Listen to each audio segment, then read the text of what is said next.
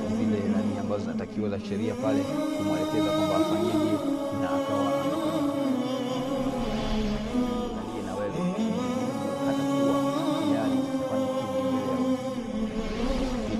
Ndugu yangu katika imani, jaribu kutafakari,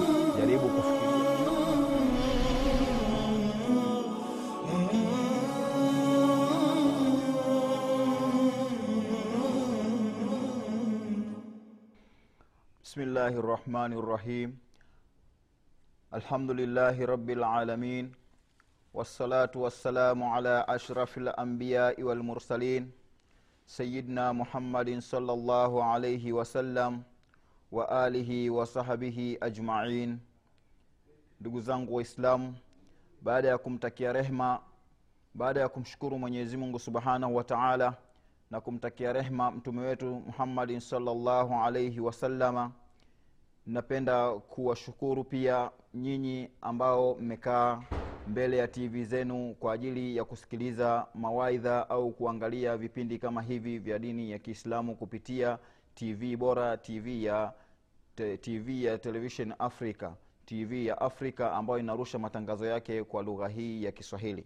Ndugu zanguni katika imani ni imani yangu kwamba mwenyezi mungu subhanahu wa taala ametupendelea sisi kutuweka mpaka wakati huu ambao sisi tunakuwa tunaelimishana na nyinyi mnakuwa mnatutizama kwa hiyo mimi ninapenda kumshukuru zaidi mwenyezi mungu na pia kuwapelekea shukrani hawa wenzetu ambao wameweza kuanzisha vitu kama hivi. Kusema kweli ni jambo la kushukuriwa sana na hii pia inamzindua mwislamu kwamba atakosa cha kuja kueleza baada ya hapo kwamba mimi sikusoma mimi sikufanyaje kwa sababu kusoma si kwamba lazima wewe uende madrasa.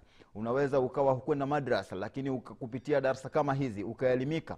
Kwa hiyo ndugu yangu mwislamu na kuomba uwe makini sana na vipindi kama hivi kwa ajili ya, kue, ya, ya, ya kukuelimisha wewe mwislamu ndugu zanguni katika mada ambayo ninayo mkononi hapa nina mada inayosema kwamba asafaru lakhir ikimaanisha kwamba safari ya mwisho. Ndugu zanguni safari ya mwisho hii ni ipi? Na kwa nini imeitwa safari ya mwisho?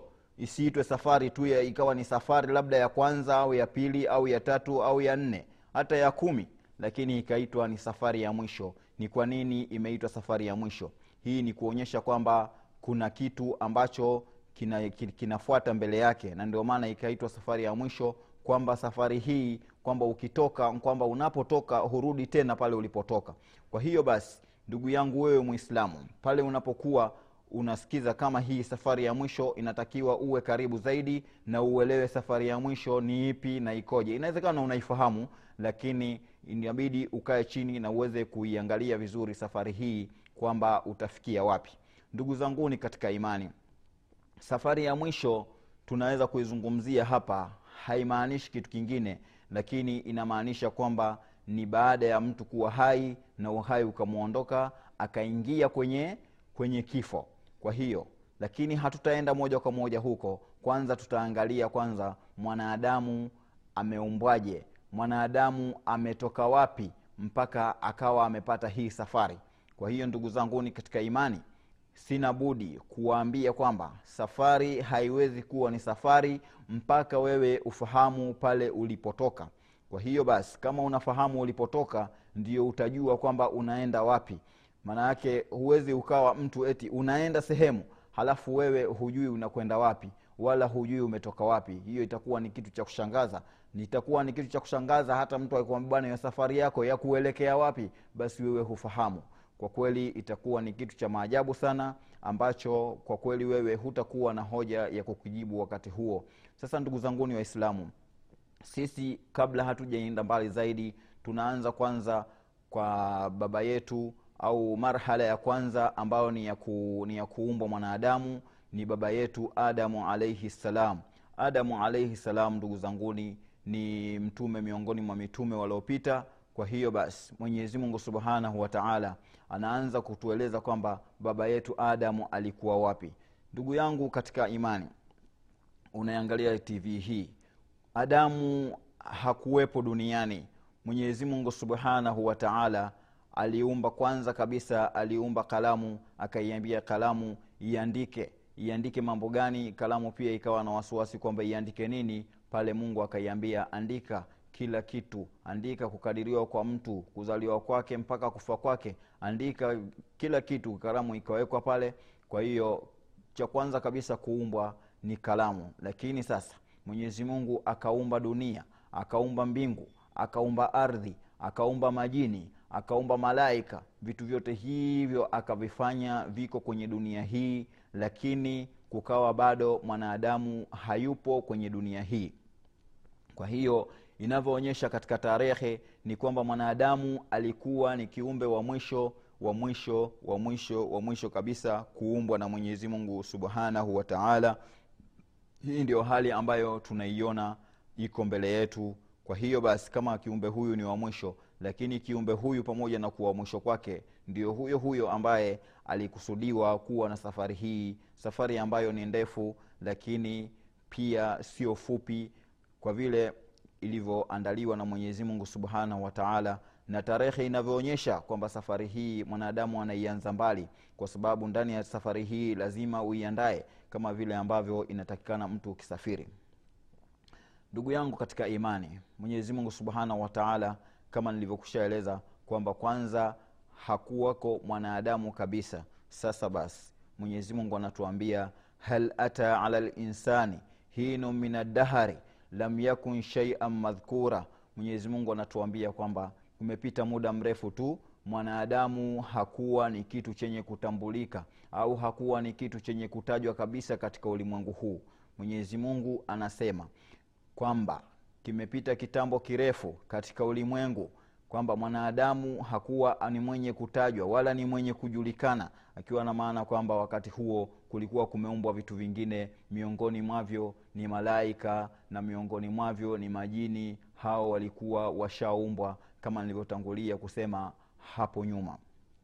Ndugu yangu katika imani baada ya hapo mwenyezi mungu akasema kwamba kama mwanadamu hakuwepo mwenyezi mungu hakuona kwamba kuwe tu dunia hivyo hivyo bila ya mwanadamu. Yeye mwenyewe kwa uwezo wake na utukufu wake akapendelea kwamba lazima kwenye ulimwengu huu kuwe na kiumbe kiitwacho adamu. Adamu huyo ni jina rais ni jina la kwanza ambalo jina hili ndio lime, lime, lime, limewekwa kwa kila binadamu leo hii. Wewe ukaitwa ni ibn adam na mimi nikaitwa ni ibn adamu na mwingine na mwingine na mwingine na mwingine na dada naye akaitwa ni ibn adam. Kwa hiyo sote ni watoto wa baba mmoja ambaye ni adamu alaihi ssalam huyu adamu ndio huyo mwenyezi mungu alomfikiria kumuumba pale aliposema kuwaambia malaika kwamba inni jailun fi lardi khalifa wakati huo alikuwa anamsemesha mtume salllahu alaihi wasalama kwamba akumbuke kama alivyosema mwenyezi mungu subhanahu wataala waidh qala rabuka lilmalaika inni jailun fi lardi khalifa kwamba mimi nataka nijalie katika ulimwengu kiongozi. Mwenyezi mungu subhanahu wataala amewaambia malaika maneno haya kwamba yeye allah subhanahu wataala anataka kujalia kwenye ulimwengu kiongozi eh, khalifa hii ndugu yangu katika imani ina tafsiri mbalimbali za wanachuoni lakini khalifa inaweza kutafsiriwa kwamba ni kiumbe ambacho kitakuwa ndio asasi kwenye dunia yaani huyo ndio atakuwa mmiliki wa dunia. Hiyo ni maana ambayo iko wadhih zaidi lakini vile vile kuna maana nyingine ya khalifa ambayo inasema kwamba ni jil baada jil yaani kwamba umati baada ya umati kwamba itakuwa watu wanapokezana kwamba utaondoka, utaondoka watu fulani watakuja watu wengine kukava nafasi hiyo. Kana hiyo pia ni maana ambayo iko wadhihi kwa sababu ukiangalia kuanzia adamu mpaka hapa tulipo sisi kumeshapita nyumati nyingi ambazo nyumati hizo mpaka leo nyingine hazipo nyingine tunazisoma tu kwenye tarehe. Kwa hiyo basi hii maana ya jailun fi lardhi khalifa. Huyu khalifa maana yake ni kama hiyo ndugu yangu. Usije ukatatizika labda ukisikia inatajwa vingine lakini khalifa maana yake ni kama kiongozi na vile vile khalifa inaweza kutafsirika kwa kwamba ni, kio, ni, ni, ni, ni watu baada ya watu yani jil baada ya jil nyingine yani umati baada ya umati mwingine uhawa baada ya wale. Kwa hiyo ndugu yangu hii ndio maana halisi ya neno hili ambalo ni khalifa kwa hiyo unaweza kulichukulia kwa pande zote mbili lakini lisikutatize kwa sababu waislamu tuna kawaida mara nyingi kitu kidogo tunakishikia kinakuwa ndio kenye matatizo kwetu sisi na tukaacha vitu asasi. Kwa hiyo hii ni tambihi tu kwetu sisi ndugu zanguni kwamba tuwe makini na vitu vingine. Kwa hiyo tafsiri ya hapa ni hivyo kama nilivyoeleza hapo nyuma. Lakini mwenyezi mungu subhanahu wataala alipokushawaambia malaika namna hiyo malaika waliongea maneno mwenyezi mungu anatuambia kwamba malaika nao wakajibu wakasema kwamba mwenyezi mungu unataka ujalie katika ardhi hiyo kiumbe ambacho kitafanya uharibifu kitafanya machafuko kitafanya kita, kitamwaga damu katika ardhi? Malaika wanamwambia wanamwambia mwenyezi mungu subhanahu wataala kwamba atajalu fiha man yufsidu fiha wayafsiku dimaa wanahnu nusabih bihamdika wanukadisu laka. Mwenyezi mungu akawaambia inni alam ma la talamun. Mwenyezi mungu baada ya malaika kumwambia hivi kwamba ya rabi unataka kujalia katika ardhi hiyo kiumbe ambacho kitakuja kufanya uharibifu kitakuja kumwaga damu eh, kitakuja kufanya matatizo juu ya matatizo. Lakini mwenyezi mungu subhanahu wataala yeye hakuwa na jawabu kubwa akawajibu tu jawabu ambalo ni kafi halina halina sehemu nyingine ya kupita yaani limetajwa likawa ni jawabu limenyooka na wao wenyewe pia walikosa hoja wakasema kwamba wa, mwenyezi mungu akawaambia kwamba mimi ninafahamu vile ambavyo nyinyi hamfahamu. Kwa hiyo ndugu yangu hii ni safari imeanza ya mwanaadamu kama tulivyoona kwamba mwenyezi mungu hakukuwa na kiumbe chochote alichokiumba kinaitwa adamu lakini sasa akafikiria kwamba amuumbe mwanadamu au akaamua amuumbe mwanadamu ndio aliposema jailun yani ana failun. Mwenyezi mungu anasema kwamba mimi nimefanya eh, hakuwaambia malaika kwamba nitafanya au kuwataka, kuwataka ruhusa. Hapana alikuwa anawaeleza kwamba mimi nimejaalia katika ardhi hiyo au katika ulimwengu huu kuwe na kiongozi kuwe na khalifa kama tulivyoeleza hapo nyuma. Kwa hiyo ndugu yangu baada ya kuwaambia hivyo wao ndio wakasema kwamba wewe unataka kuleta mwenyezi mungu unataka kujalia kitu ambacho kitakuja kufanya uharibifu katika dunia hii na kitaleta machafuko katika ardhi hii. Na wakati sisi tunakuabudu tunakufanyia kila namna za ibada mwenyezi mungu. Ni kwa nini utuletee?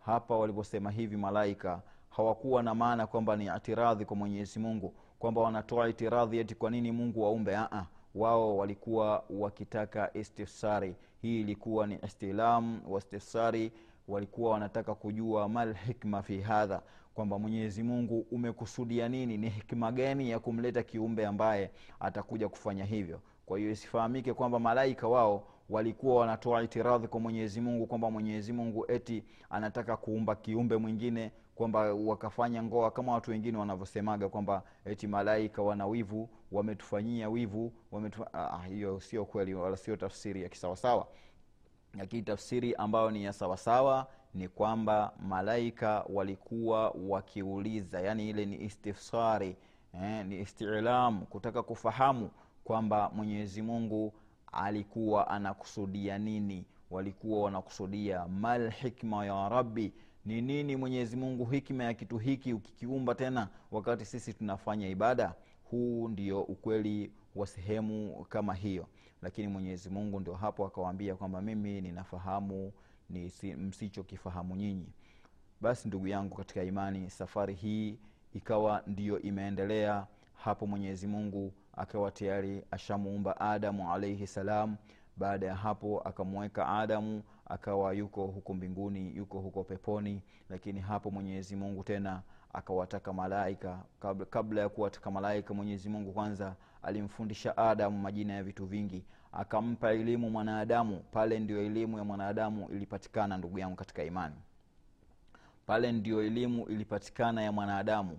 Mwanadamu baada ya kuumbwa tuna mwenyezi mungu mungu akampa elimu. Mungu akamfunulia kumwonyesha kwamba yeye mwanadamu atakuwa mtu wa namna gani atakuwa na elimu ya kiasi gani. Kwa hiyo kipengele hiki ndio mwenyezi mungu subhanahu wataala alichomfundisha mwanadamu ukaona leo watu wanatengeza magari wanatengeza mandege wanatengeza majahazi makubwa makubwa mameli mpaka yanatisha kabisa. Hii yote ni elimu tu ambayo adamu siku hiyo alipewa akafundishwa majina ya vitu ujuzi wote siku hiyo mwenyezi mungu subhanahu wataala akamwagia baba yetu adamu pale alipomwambia alipomwambia kwamba mwenyezi mungu aliposema kwamba akamfundisha adamu majina ya vitu vyote. Halafu pia akavitoa vitu vile mbele za malaika akawauliza malaika ambiuni biasmai haulai in kuntum sadiqin. Akawaambia nifahamisheni majina ya vitu hivi ikiwa ninyi muwasema kweli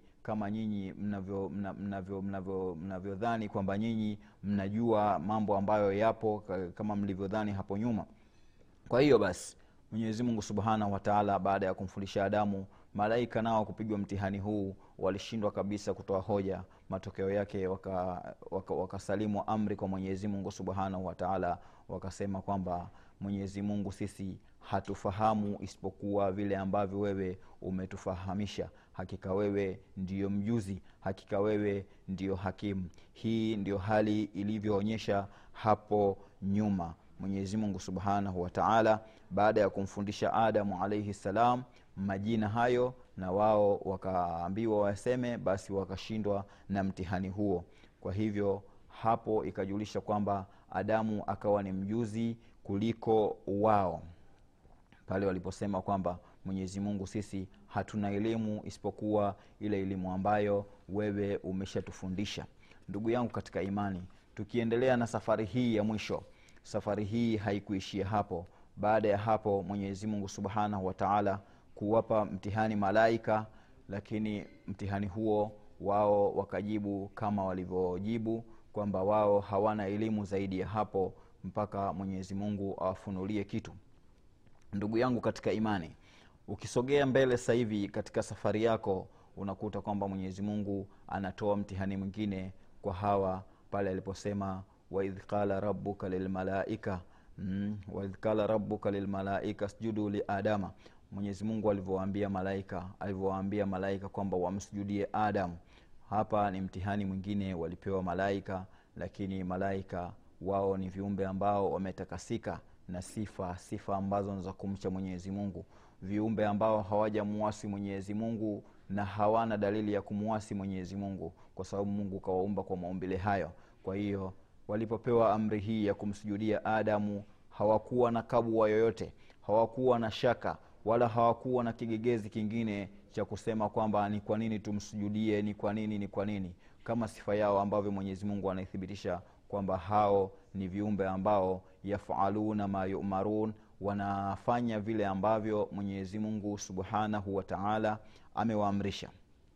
Kwa hiyo kitendo bila kuchelewa malaika pale walipomoka wakampa sida adamu wakampa sida adamu. Hii ilikuwa ni mtihani wao wakawa wameupitisha. Lakini kama ilivyokuwa katika kumi lazima kuna kimoja kimeharibika. Haviwezi kuwa vyote ni vizuri. Kwa hiyo kukawa kuna jamaa mmoja huyu akiitwa ibilisi yeye akaonyesha ufedhuli wake akajionyesha kwamba yeye yukoje mbele ya mwenyezi mungu pale alipotoa itiradhi akasema kwamba mimi siwezi kumsujudia yeye hakupomoka ibilisi akabaki kama alivyokuwa amesimama.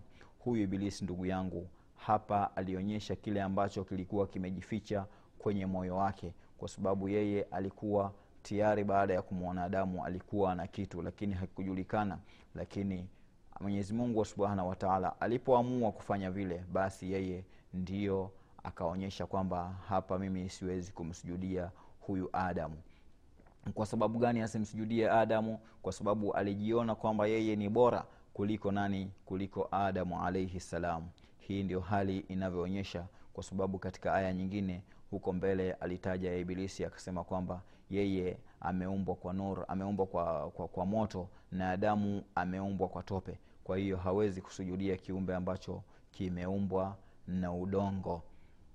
Haya ndiyo maneno yake aliyoyasema ibilisi na ndio husuda zake alizozionyesha kwa sababu alionyesha kwamba hana uchamungu yani hamwogopi mwenyezi mungu kwa sababu mungu pale anapoamua kitu akisema kwa mja wake kwamba kifanye basi mja wake anatakiwa akifanye hapo hapo bila kuwa na itiradhi yoyote.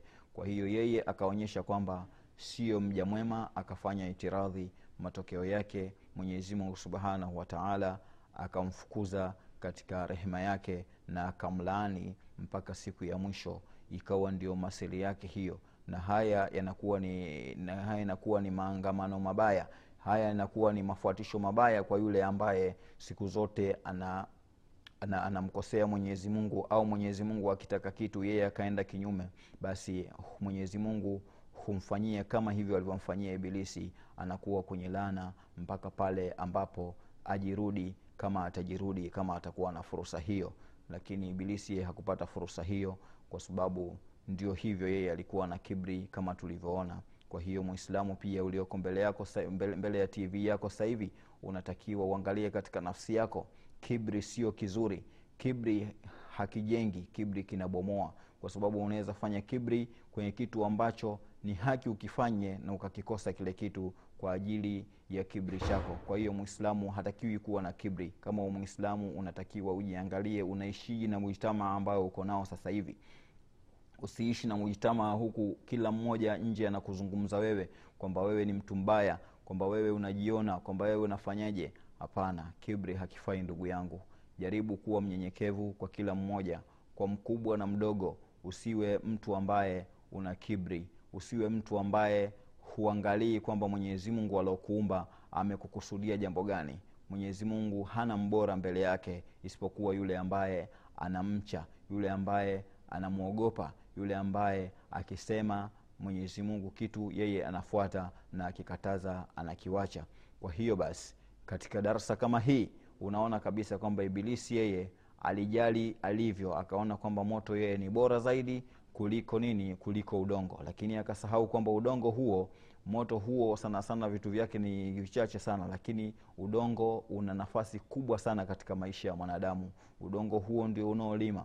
Udongo huo ndio unapovuna. Udongo huo ndio unaokuoteshea mazao. Kwa hiyo basi unakuta kwamba amesahau kwamba huu udongo alaudharau una faida nyingi na nyingi na nyingi na nyingi na nyingi.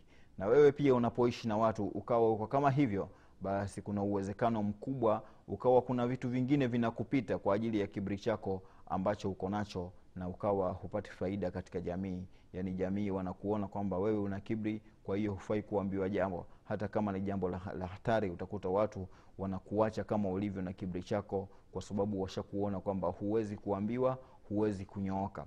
Kwa hiyo ndugu yangu vitu kama hivi visisikie visi, visi, visi tu masikio yako yani masikio yako wasisikie tu kwamba kuna kitu kimetajwa. Kuna kitu kimeambiwa sijui mwanadamu hivi na hivi au ibilisi alifanya hivi hivi. Natakiwa uwe na mazingatio nacho kwamba ni kwa nini mwenyezi mungu alimlaani na ni kwa nini huyu alikataa. Kilichoacha akatae ni kibri sio kitu kingine. Kwa hiyo kama aliacha kwa ajili ya kibri jiangalie na wewe. Mwenyezi mungu hata kuwa tayari ukifanya kibri mbele ya wenzio. Kwa hiyo natakiwa uwe makini na uwe mnyenyekevu mbele ya jamii ambayo unaishi nayo. Ndugu yangu katika imani tukiwa tunaendelea na kipindi chetu hiki cha safari ya mwisho sina shaka kwamba safari hii ina ina masafa marefu sana lakini je wewe na mimi tushayaanza masafa hayo? Nafikiri kwamba labda tushayaanza kwa sababu tupo wewe unanisikiza na mimi ninaongea mbele yako. Ni, wazi kwamba masafa haya sasa hivi yako na sisi tuko njiani. Kwa hiyo basi mimi ninachokiomba kwako wewe mwislamu kwanza uzingatie kuanzia hapo tulipoanza kwamba adamu aliumbwa na adamu baada ya kuumbwa akafanyiwa nini na akafanyiwa nini mpaka hapa tulipofikia hapa tukapata faida ya kwamba kibri hakifai kwa sababu ibilisi lanatullah alaihi ame, ameonyesha kwamba yeye ni kiumbe ambaye ni kiumbe mbaya ambaye kiumbe huyu ana kibri na mwenyezi mungu baada ya hapo akampa jaza akampa malipo ya kibri chake. Malipo yake ilikuwa ni nini? Malipo ya ibilisi ni kufukuzwa katika pepo ya mwenyezi mungu subhanahu wa taala kwa sababu yeye mwenyewe kajichumia haya kwa vile amekataa kile ambacho mwenyezi mungu subhanahu wa taala amemweleza. Kwa hiyo basi hapa tukapata faida hiyo ya kwamba kibri hakifai na nkajaribu kukuelimisha ndugu yangu kwamba hata wewe katika mtaa unapoishi. Kama unakuwa una kibri basi kibri hiki hakiwezi kukupeleka mbele wala hakiwezi kukunufaisha kwa lolote kwani kuna mambo mengi yatakupita na pia utakosa ushirikiano wenzio. Hata kama uwe una pesa hata kama uweje lakini elewa kwamba wewe hutakuwa na manufaa kwa jamii ambayo inakuelekea kwa sababu ya kibri. Kibri ndugu yangu ni kibaya sana. Na jitahidi sana kama una sifa hiyo uwe na, uwe, uwape watu uhuru wa kukuchunguza. E, na uwaambie kwamba jamani mimi nikiwa niko hivi basi naombeni ndugu zangu katika imani mnizindue kwani hakika mimi ni mwanadamu kama nyinyi. Mimi nina mapungufu tu mimi si lolote si chochote mbele yenu na mbele ya mwenyezi mungu subhanahu wataala kwa hiyo wanadamu hawa ndio watakuwa wanakuelekeza wewe kwamba ndugu yetu unalolifanya hili haliendi hivi bali unatakiwa uende hivi. Sasa basi wakishakueleza hivi na wewe unapata kuungama pale unafuata kwamba ah ndugu zangu wananiambia hivi na hivi. Kwa hiyo ni bora mimi niwe na jamaa zangu ili tuweze kuishi katika mfumo mmoja mfumo ambayo utaijenga jamii jamii ya kiislamu na vile vile jamii ambayo inakuzunguka pembeni. Kwani hakika mtu unapokuwa na tabia nzuri ndio pale unapokuwa kivutio kwa wengine ndio pale unapokuwa mwalimu kwa wengine lakini ukiwa una kibri hata kama pembeni yako kuna mtu ambaye sio mwislamu hawezi akakubali katu eti yeye akufuate wewe kwa hali ambayo uko nayo hivyo. Kwa hiyo ndugu yangu unajikuta katika kibri chako hicho umeshapoteza mambo mengi kabisa ambayo mambo hayo pia ungepata thawabu. Kuna mtu angekuwa akufuate wewe kwa ajili ya dini yako ilivyonyooka. Akikangalia tabia zako za kiislamu tabia zako za kiuchamungu tabia zako za muamala na watu inakuwaje hapa anagundua kwamba huyu ni mwislamu ambaye amenyooka na mwislamu huyu kama nitamfuata na mimi nitakuwa kama hivi. Umeona kazi hapo. Kwa hiyo mwislamu anakuwa ni kioo cha wengine wanapata kumwangalia. Watu wengine wanaangalia kwa yule mwislamu wakishaangalia kwa mwislamu wanapata ile picha kwamba hii dini ni dini nzuri na ina maelekezo mazuri na watu wanakuwa wanafanya muamala wanashirikiana wanakuwaje? Basi hapa ndio wanapopata kwamba na wewe unakuwa umepata malipo kwa sababu mtu akiongoka katika kupitia kwako na wewe umepata malipo wala hakupunguzi lolote. Yeye atakuwa ameongoka amepata thawabu zake na wewe mwislamu nawe utakuwa umejichumia kwa mwenyezi mungu subhanahu wataala na mizani yako kuifanya kwamba iwe ni mizani ambayo ni nzito na kitabu chako vile vile unaendelea kukijaza yale mambo mazuri. Kwa hiyo ndugu yangu katika imani mimi kwa leo hii naweza kukuambia kwamba sina mengi sana kuliko haya ambayo nimesha kuzungumzia lakini vile vile ninakuomba kwamba uwe karibu na mimi zaidi na zaidi na zaidi katika kipindi hiki cha safari ya mwisho. Kwani hiki kipindi leo ni dondoo tu nimeitoa kuanzia kwa adamu lakini si hivyo na mengine ya kuendelea isipokuwa muda umetupa mkono. Mimi ninasema kwamba kwa leo hii tuishie hapa mimi sina la kusema zaidi nasema assalamu alaikum warahmatullahi wabarakatu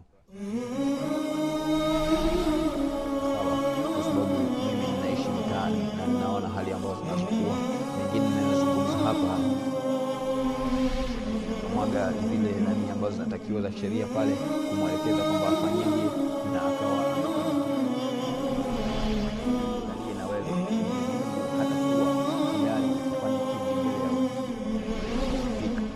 yangu katika imani. Jaribu kutafakari jaribu kufikiri